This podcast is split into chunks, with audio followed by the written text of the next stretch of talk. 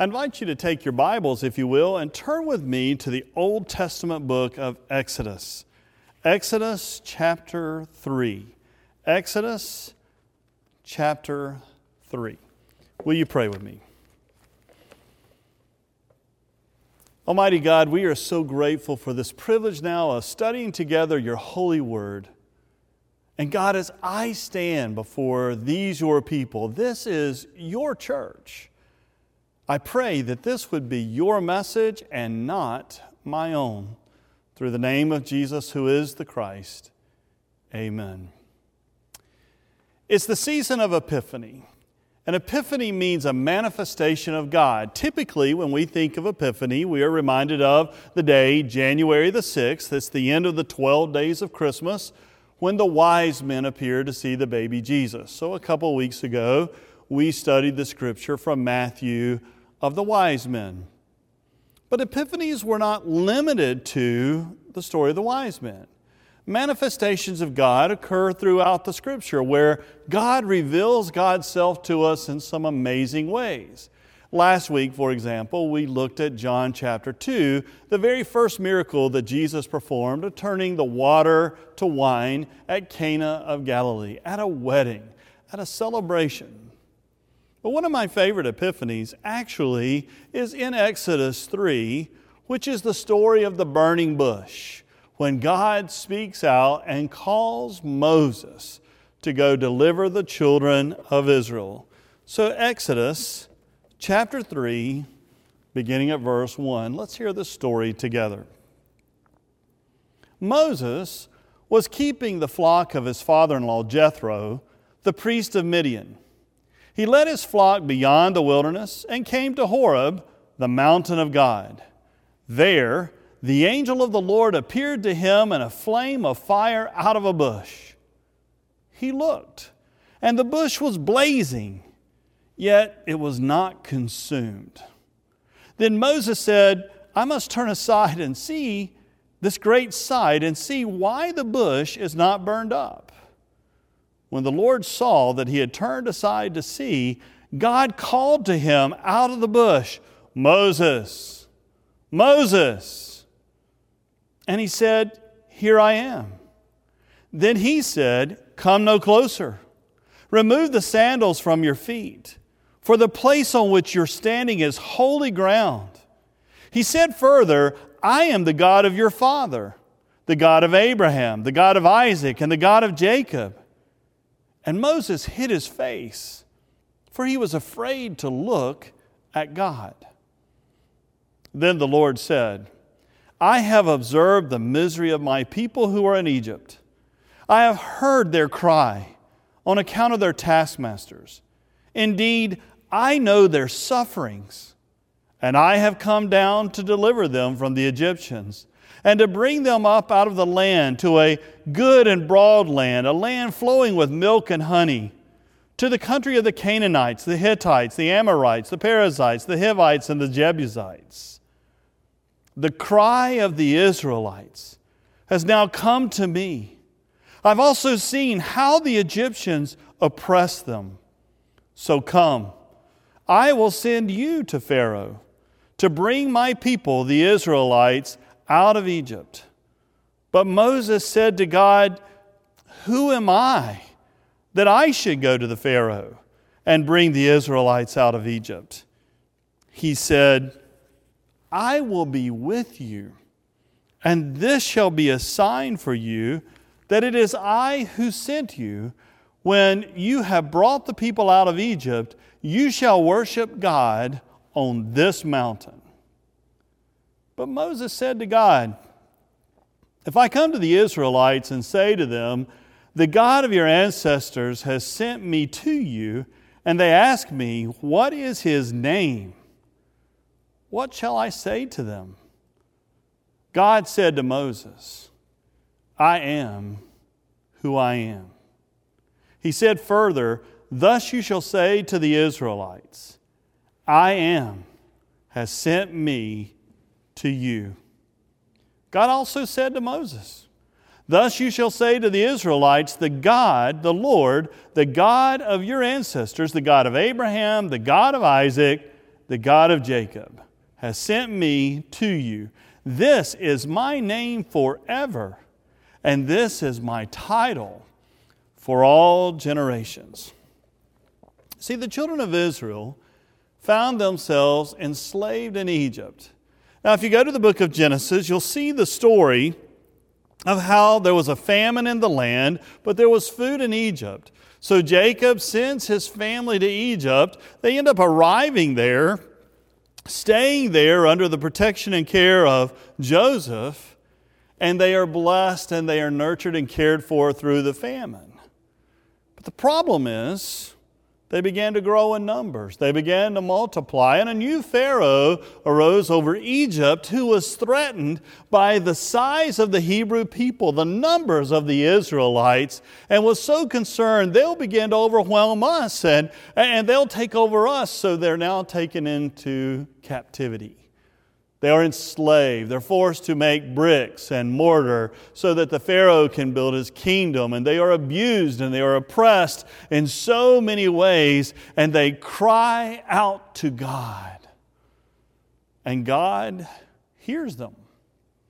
So we're told that one day Moses, a shepherd taking care of his father in law Jethro's sheep, who was the priest of Midian, He's out just with his sheep. You can imagine, I'm a very visual person, so when I read the scripture, I have to see what's going on. And, and you can just imagine Moses is minding his own business, looking at the sheep, periodically counting one, two, three, four. Where is that other one? Get back over here, working with the sheep. When all of a sudden he notices there's a bush that's on fire. Now, that's not what really called his attention because you're in the wilderness area. Okay, so a bush is, is now on fire. What called his attention was it never burned up. And this was before the invention of gas logs. And so that just amazed him. It just seemed to burn, but was never consumed. And he pays attention. And when God sees that he's paying attention, God calls to him, Moses. Moses. And he answers, Here I am. And, and God said to him, Now, now stop, take off your shoes, because the place on which you're standing is holy ground. God speaking to Moses out of a burning bush. Now, fire has, has been used then throughout the scripture as a sign of the presence of God. You'll see it again, for example, in Exodus chapter 19, verse 18, when you hear, Now Mount Sinai was wrapped in smoke because the Lord had descended upon it in a fire. Smoke went up like the smoke of a kiln, where the whole mountain shook violently. And again in Deuteronomy chapter 4, verse 12, then the Lord spoke to you out of the fire. You heard the sound of words but saw no form, there was only a voice. And then you may remember as well in Acts chapter 2, you have the beautiful story of Pentecost with the birth of the church and the outpouring of the Holy Spirit. And in Acts chapter 2, verse 2, it said, And suddenly from heaven there came the sound like a rush of a violent wind, and the entire house where they were sitting, and divided tongues as of fire appeared among them, and a tongue rested on each of them, and all of them were filled with the Holy Spirit. So God speaks to him out of a fire and goes, Now wait, don't come any closer. Take off your shoes. You're on holy ground. And then God shares with him, I've, I've heard the cry. I've heard the cry of the children of Israel. And, and I've witnessed how the Egyptians have oppressed them, and I have come to deliver them. And I want you to be the one now to go to the Pharaoh. And, and, and, I love this because Moses goes, wait a minute, you know, whoa, whoa, whoa. Who am I that I should go? I mean, isn't that typically our response? You know, who, me? Surely there's somebody else. And, and God then says, well, wait a minute. I'll be with you. I'll be with you. And then you're going to hear Moses say, but God, when I go, if I go and I just go, you know, God sent me, what's your name? How can I do that? And, and God gives him the name. My name is I am that I am.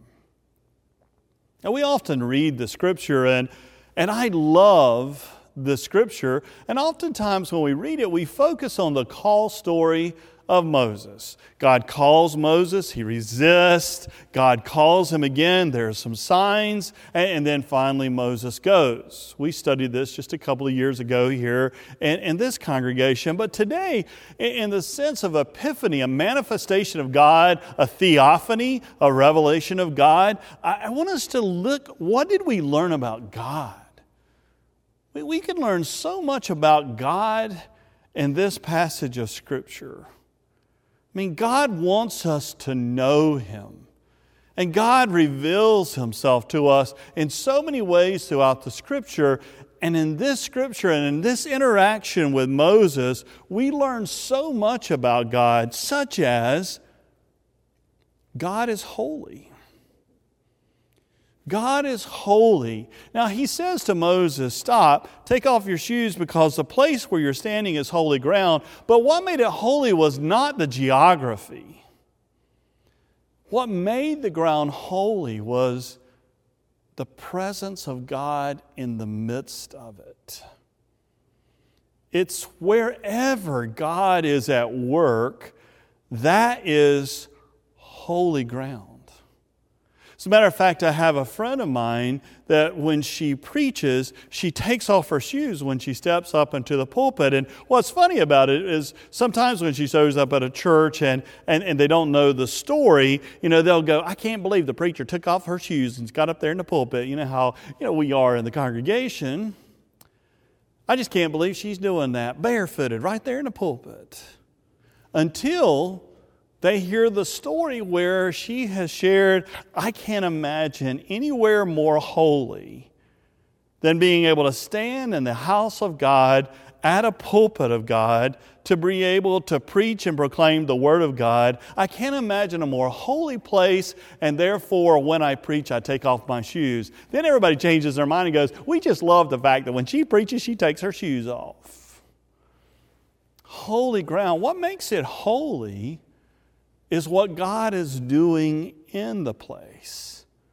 I'll never forget my very first church that I was serving. We were going to do a wedding, and I, I showed up for the rehearsal, and the director had come in early and everything in the sanctuary had been removed. The tapestry that was behind the, the chancel area, it had been taken down. The altar table had been taken out into the side room. The pulpit had been taken out into another side room. And the altar rails were designed to come up for various reasons, such as when you had funerals and other things. The altar rails had been taken up and moved out into a side room. It just looked like an auditorium. And I just stopped and I said, we're, we're not doing anything. We're not about to start the ceremony until all of that comes back in here. And they said, Well, why? Because I wanted to put up flowers and candles and all these things. I went, But this is holy ground.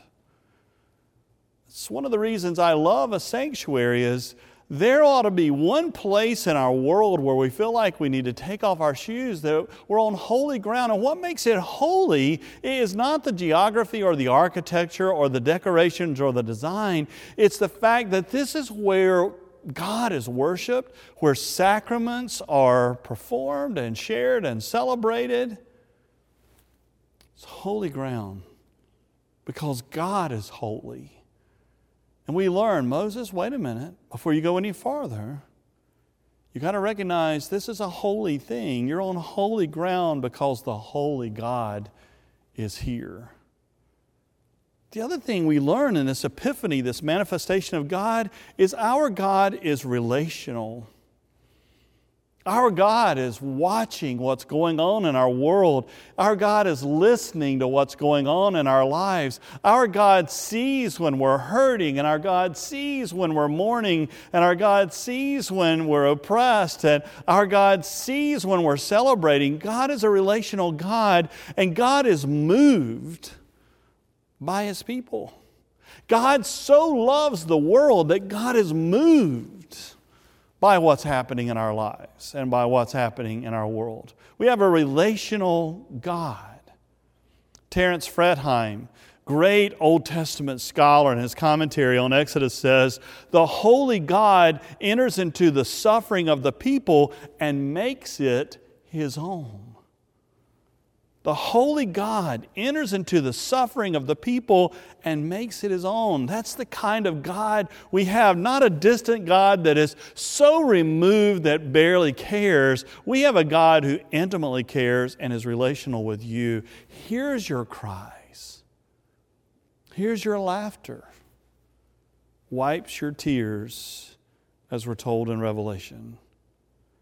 That's why I love the 23rd Psalm. Actually, it's verse 4 that's my favorite part of the 23rd Psalm that says, And even though I walk through the valley, the valley of the shadow of death, I fear no evil because you're right here with me. We have a God who is engaged in our lives. And then this epiphany, this manifestation of God, God identifies himself.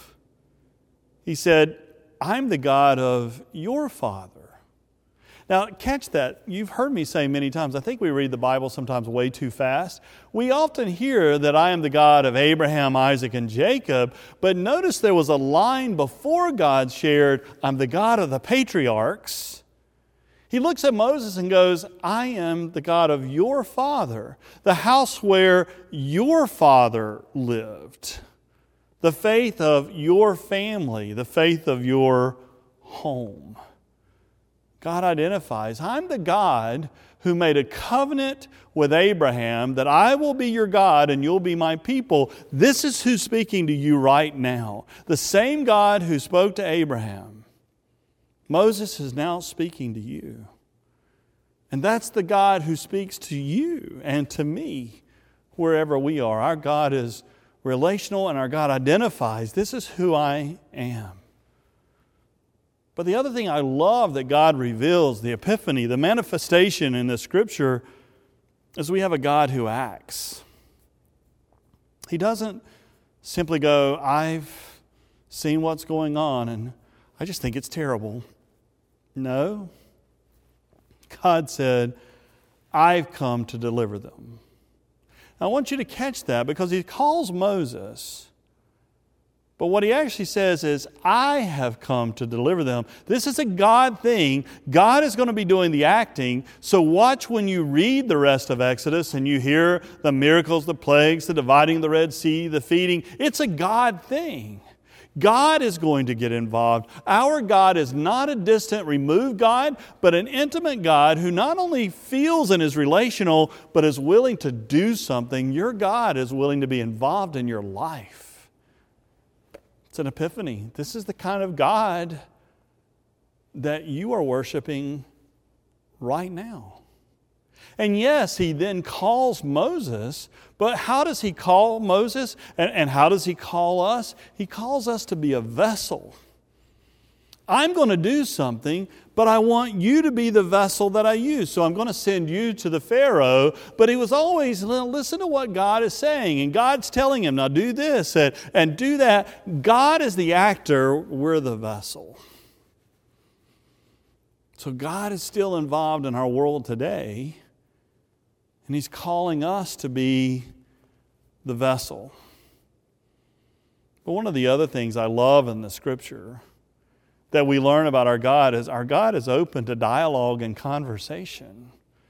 I mean, Moses is going, wait a minute, who, me? And they have the dialogue. I'll be with you. I'll be right there. And, well, what's your name? And, and if you kept reading, you're going to keep hearing, well, I don't speak well. And there's a dialogue and exchange, there's a conversation.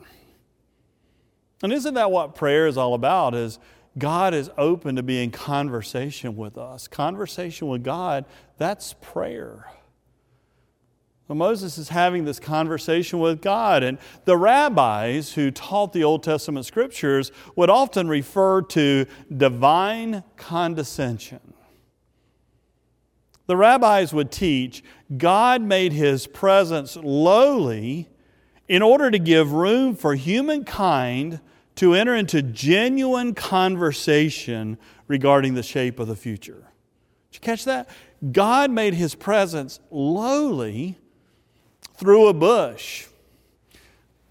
through a baby in a manger in order to give room for humankind to enter into genuine conversation. I mean, what does that say about our God? That our God is one who is relational and our God's one who's willing to act, but also a God who wants to be in conversation with you, dialogue with you, interchange, exchange with you and with me. And a God who says, I'm with you. I'll always be with you. The Wesley Study Bible says the deliverance of Israel depends solely on the character and the power of God, not on human strength or witness, it, weakness, rather. It, it is God. God is the one at work through us, always with us. Paul says, if God is for us, then who could dare be against us? Romans 8 31. And finally, one of the things I love that God reveals in the scripture, the epiphany that we receive, the manifestation of God, is the name of God. Moses said, But they're going to want to know who's this God that sent you? What's his name? And God says, I am that I am. It's the Hebrew Yahweh. Now, it's YHWH, and the Hebrew didn't have the vowels or vowel sounds, but the vowel letters, so it's YHWH, Yahweh. Many of our Bibles now when we read the Old Testament, you'll see the word Lord in all caps because that's the name of God, Yahweh, that's actually there in the scripture. But lest we dare take the Lord's name in vain, it would often be substituted for the word Lord, Adonai. God shares his name with us. But the beautiful thing about it is, God shares his name. We didn't name God. You see, God created us in His image, and, and God, God is one who gives us our name, but we, we don't get to name God. It's not like when we do a golden calf and, and we get to name it something. No, that's idolatry. The moment we think we're naming God, that we put God in our image, that's idolatry. God created us in His image. We don't create God and create God in our image. And God's name is a name that God reveals to us. We don't get to name God, it's not a God we made, it's a God that reveals Himself to us. I think one of the temptations for the church today is we have a tendency to, to want to create God in our image instead of being created in the image of God. That's the idolatry that I think even the church is so tempted to participate in today. So we bow down the name of God. I am that I am. John, in the Gospel of John, picks it up beautifully because there will be I am sayings in the Gospel of John where he uses the redundant Greek of ego eimi to go, I am. Where Jesus is going, I'm God. I am God. And I'm the resurrection and the life or the various ways he refers. Epiphany. It's a manifestation of God, a revelation of God. And I love the call of Moses. Yes, we can preach the sermon about this is what a calling looks like. But today, I hope you read the scripture and I invite you to read it again. Spend some time wrestling with it and hear not only about how God calls, but rather what did the scripture teach us about God Himself?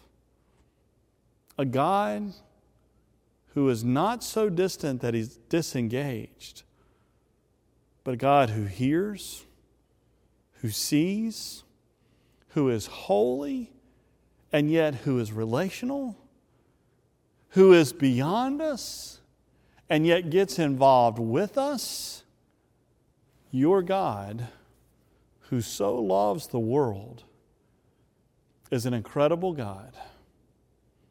And you know his name. because God loved you enough to tell you. He said, I am that I am. It's my name, it's my title for all generations. Tell them, I am has sent you to them. It's an epiphany. Spend some time about a God and with a God who really wanted you to know who He is. In the name of the Father, and of the Son, and of the Holy Spirit. Amen.